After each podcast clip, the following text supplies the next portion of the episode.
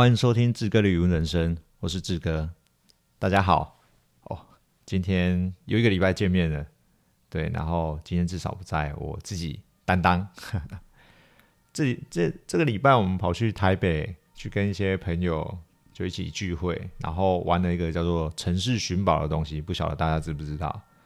原本原本这个东西跟我的想象有点不太一样，因为其实我平常可能没有脑袋没有那么灵光，所以不太喜欢这个游戏。那哎，但是还是很多人要揪来玩，那就一起玩没有关系，反正就当雷队友嘛，看人家怎么猜这样子。它跟密室逃脱的嗯类型有点类似，都是一些益智啊、动脑、逻辑推算的能力，就要很厉害才比较喜欢玩这种东西。但它的局限不是在一个空间，它是在一个呃，也不是一个场所这样子。它比较像是可能在嗯，假设是大安森林公园好了，或是像说、欸、中正纪念堂，那或是这两个地方混在一起，对，然后你就要坐捷运或是要走路去解谜这样子。那其实跟跟原本想象不一样，就还好。其实那时候我们去的时候，就是已经打算就是要走路，但是不晓得要走这么多路，或是不晓得这一整套流程玩下来，可能要四个小时或是六个小时这么长的时间，就而不是说哦，我们一个小时、两个小时就解完就没事了这样子。对，所以有兴趣的人可以去玩看看，而且它我觉得还蛮方便的，它把它弄成像 A P P 这样子。你可以去下载，然后用手机去解 谜, 解谜而不是说哦，你马上就是已经知道答案了，然后就可以去做。你一定要到那个地方去看，看到呃这个场景，可能这棵树或是呃这个建筑物，它有什么线索，它会藏在里面，然后它会有一些纸本让你去对照，然后你就可以跟着它那个呃剧情的情境这样走下去。那我们那天玩的是什么？嗯、呃。北城北城清凉记，那我们破关的时间总共花了六个小时三十六分，而这些都不含吃饭的时间，吃饭的时间就暂停，然后我们隔天继续玩，因为我们刚好一个饭局是在中午中午的时候，然后然后开始玩的时候已经是下午了，然后下午玩玩玩玩到晚上吃饭前按暂停，隔天继续。哦，那这时间是真的很长。然后原本想说，哦，可能几个小时就可以结束了，那没想到会花这么多时间。主要是关卡多关，然后，嗯，然后它的它的什么，它的每一关都很难，就是你可能要花一个小时才能破完这一关，然后带到下个地点，然后再花可能一个小将近一个小时，然后再破关。那其实，呃，我觉得整体的感觉是蛮新鲜的，因为它是结合呃可能呃一些故事的情境，譬如说他在讲历史这个东西，然后我们就要到一些可能呃历史博物馆，或是到一些呃可能庙宇之类的，或是看什么一些东西，我不能不能雷，对我觉得我觉得还蛮有趣的，但是就还是得要有一些神队友，因为如果大家都雷的话，其实。就就也不太好玩。那他你会你会想说，哎，可能不会或什么之类的，就是大家解不出来的时候，那也没关系。那他有一个提示可以提示我们，是说，哎，可能这个方法或是这个逻辑要怎么怎么去做，怎么去破这样子。对，那我觉得可以，大家可以参考看看。那我们再来说说那个余文的日常好了。对，我们转回到余文这一边。那余文其实。一整天的行程，我不晓得大家知不知道。我们大部分早上就开始工作，呃，基本上在日出后可能一个小时至两个小时中间会是最适当的时候。但是现在是冬天嘛，其实早上其实还蛮冷的。那我会等到可能嗯晚一点点，可能七点八点的时候会比较舒服一点的时间出去。那正常来说的话，应该是太阳升起之后。就要开始去看了。那要去看什么呢？嗯，我们要看的是水色这个东西。对，就是呃，余温它都会有一些特定的颜色。那这些颜色就是藻类。那照理说，一整个晚上藻类会被隔离吃光，然后我们早上去看水色的时候会是最准确或是最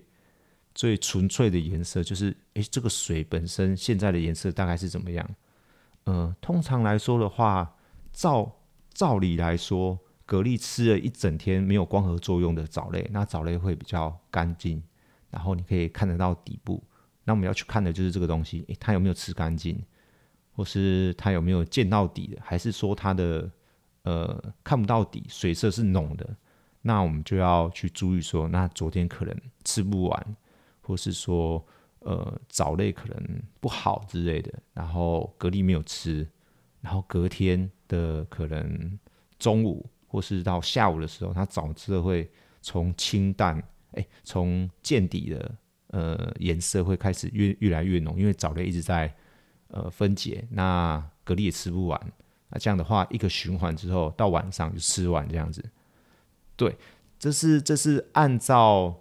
呃蛤蜊有在进食正常的时候会是这样子。那我们通常只要看到这样子，或是说一个循环两个循环，我们去观察它都是一直照这个循环走，就是早上池子是清澈的，然后到中午或下午它的呃藻色的浓度，那个水色是比较浓的话，那表示是正常的。那隔天再变成转换成青色清清澈的颜色的时候，我们就知道太好了，我什么都不用做，就每天这样子，然后蛤蜊就会长大了，就是我们的蛤蟆就会长大了。那这是我们最喜欢最想要的状况之一。那假设可能早色清澈之后，到中午可能还是很清澈，或是说到下午还是很清澈，可能像是水龙头这种颜色的时候，我们就要去注意说，那这样子的状况我们可能是要加一点肥料养分给池子，然后池子它会转换成藻色，或是转换成呃蛤蜊药的东西，然后再去做一个轮杠的这个循环。那我们通常其实每个每天都会去，假设是我的话，我会每天去摸一些蛤蜊来看，就看它有没有嗯正在长大或是什么。对，那你会想说我们一年一收，但是每天你怎么会摸出正在长大的蛤蜊呢？那其实会有一些方法或是一些呃外观上的判断，那其实那个是很很微小很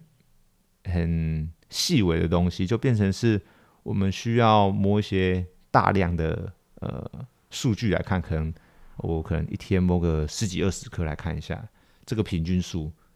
的蛤蜊有没有在长大。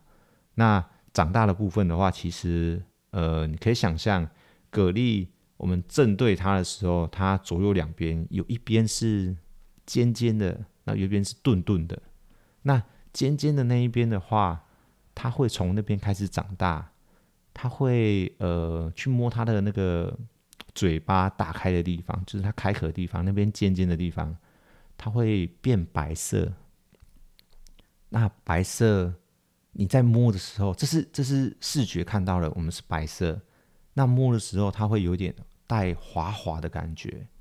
对，如果但是如果你们看到蛤蜊要这样子尝试的时候，其实那已经是离水很久了，它可能会没有这么明显。对，所以呃，我们当到池子摸起来的时候，我们马上去摸那个边边角角的地方，就会感受到，哎、欸，这一颗会会滑，它的它的边边角角会滑。然后就表示这颗在长大。那它从那边开始长大的时候，它会变成是我每个嘴巴，就是它的外围的那最最边边的那一层，它是有一点长出来一点点。然后你就会摸的时候，它整圈都是白的，表示这一颗已经长大了。嗯，可能一两个礼拜，假设对，要看它长大的速度。对，那这样子的话，我们就可以知道说，哦，这个蛤蜊是正常的。那再长多一点点的话，可能它长一个月或是呃两个月或是两三个礼拜，你就会看它有一点点很像年轮这样子，就是有点长出来有点长出来。那看它的状况的时候，它是会突然诶、呃、我们说台语说诶，那我在怕迷，就是在在在成长，然后有看到明显的一个痕迹，他那个痕迹就是怕迷这样子。对，那其实我们每天在做就是这件事情，呃，没有水色，那我们就把水色顾好。那水色顾好了之后，是不是它有在吸收，有在成长？那我们就是一直这样子不断的去看。那假设呃不好的时候，我们应该怎么做？或是说呃好的时候，那我们需不需要再加强？或是说再再去轮杠水，或是就是哎、欸、这个水就这样一直放着，让它一直长大。对，那这个就是一个嗯功夫的所在，还有经验的所在。那其实这是比较粗浅的一些讲法，就是哎、欸、我吃水就会长大了，那我就把水顾好就好了。那其实讲起来很简单，但但坦白说，呃，我已经养了第二年、第三，我还在摸索这件事情是要怎么做，或是说让它的成本的效益可以更好。就是说，我不一定要投好的饲料，我可能呃便宜的饲料也可以达到这个效果。那其实对我来说，这个是呃我没有办法去评估的一件事情，因为我不太确定蛤蜊到底喜欢吃什么东西，所以我会选择呃贵一点的也用，然后便宜一点的也用，就是任何方法，但只要我的蛤蜊不要出状况，就是说，而且他可能不喜欢吃这个东西，那他可能呃适应就不良了，或是说他很喜欢吃这个东西，但我不知道。对，那这个部分的话，其实也蛮蛮多人都有自己的方法去做到这件事情。那我们就是要，嗯，最终的结果就是收成的时候是好的，是成数是高的，然后可以在时间越短的之内会做到这件事情是越好的。对，那我们也希望就是，如果有一些前辈可以分享的话，也欢迎分享要怎么做会比较好，或是说，呃，有什么更有效益的方法，而不用做这些。呃，可能白工假设，对，譬如说像是可能我很努力，然后每天去看，就是要要怎么下肥，我就每天下肥，或是呃，我每天出入水之类的，但可能会输给一个，我就没什么在顾它，就哎、呃、我三不五时两三天去看一次，哦、呃、正常，那没事的，我就回家了，哦，那可能我一个礼拜下一次料。那我也没有干嘛，就也没有换水之类的，哎，还还输那些就是这些嗯，看似是没什么在做事，但他们去养的更好的人，那这样子的方式其实是是更好的，但但看天吃饭，这实在是很没有办法说有一定的标准，就是这些都是生物的东西，老一辈也是这样讲。他如果说钱如果要对你，你你怎么你就都会都会收成就对了，你不用去去很努力。对，那你不努力的话，如果钱要跟你的话，其实就还是你还是赚得到钱，你还是可以收成很好。那这是他们的一个经验说法。对，他就说钱如果要对你，你就走不去了，就是一定都会有的，就不用说你不用太努力，就一定会有。那我相信其实很多前辈也有这种感触，就是你在运气好的时候，其实你就可以很省事做这些事情，但是但是他没有办法就是变成是一直都是这么做的，就是这个 S O P 其实没有办法一定抓得准到底是什么好什么不好。那我的期望是这样子，就是我可以就是每天做事也没有关系，但是我想要知道说我做这件事情是是有效率的，对，而不是徒劳无功的。那我要去抓怎么去抓这个标准，或是说呃，我可以用更有效率的方式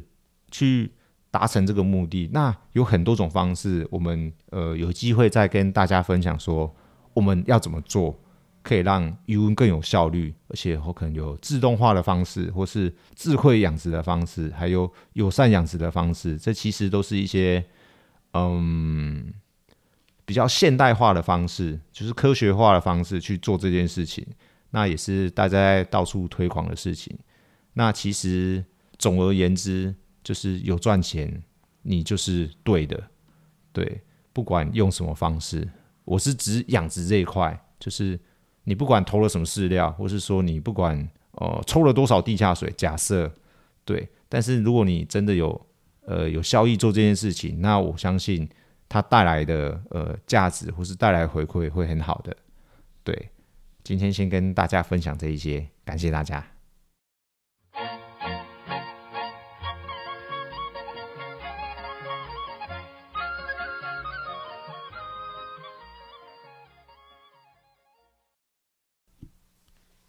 欢迎来到志哥的谚语时间，我是志哥。今天要教的谚语是：有长山公，无长山马；有长山公，无长山马。当初郑成功来的时候，呃，就是找一些男生渡海来台，然后没有找女生，所以唐三就只有唐三公，没有唐三妈的意思，就是这样子。对，那郑成功，诶、欸，在一九诶一六一一年。呃，福建泉州那边惠安人，然后来台的时候，呃，在东石这边也有一个叫吴燕、黄生还有蔡崇的人，从福建泉州那边过来。那为什么东石会是东石呢？或是说你常常听到，哎，东石东石，但明明是在西边，为什么叫东石呢？因为他们当初来的时候，是因为想要纪念呃他们原本的故乡。就是东石，就是在大陆那边有个东石镇，然后渡海来台之后，来到东石这个地方，也决定把这个地方叫做东石，所以东石就是这样产生的。然后其实东石你们大家大家都听过，但如果以后知道说，哎，东石为什么叫东石，也可以跟大家分享这个小知识。那东石盛产鹅啊，对。然后大家也都听过东石，那东石怎么来的，就可以跟大家讲了。感谢大家，今天先这样，拜拜。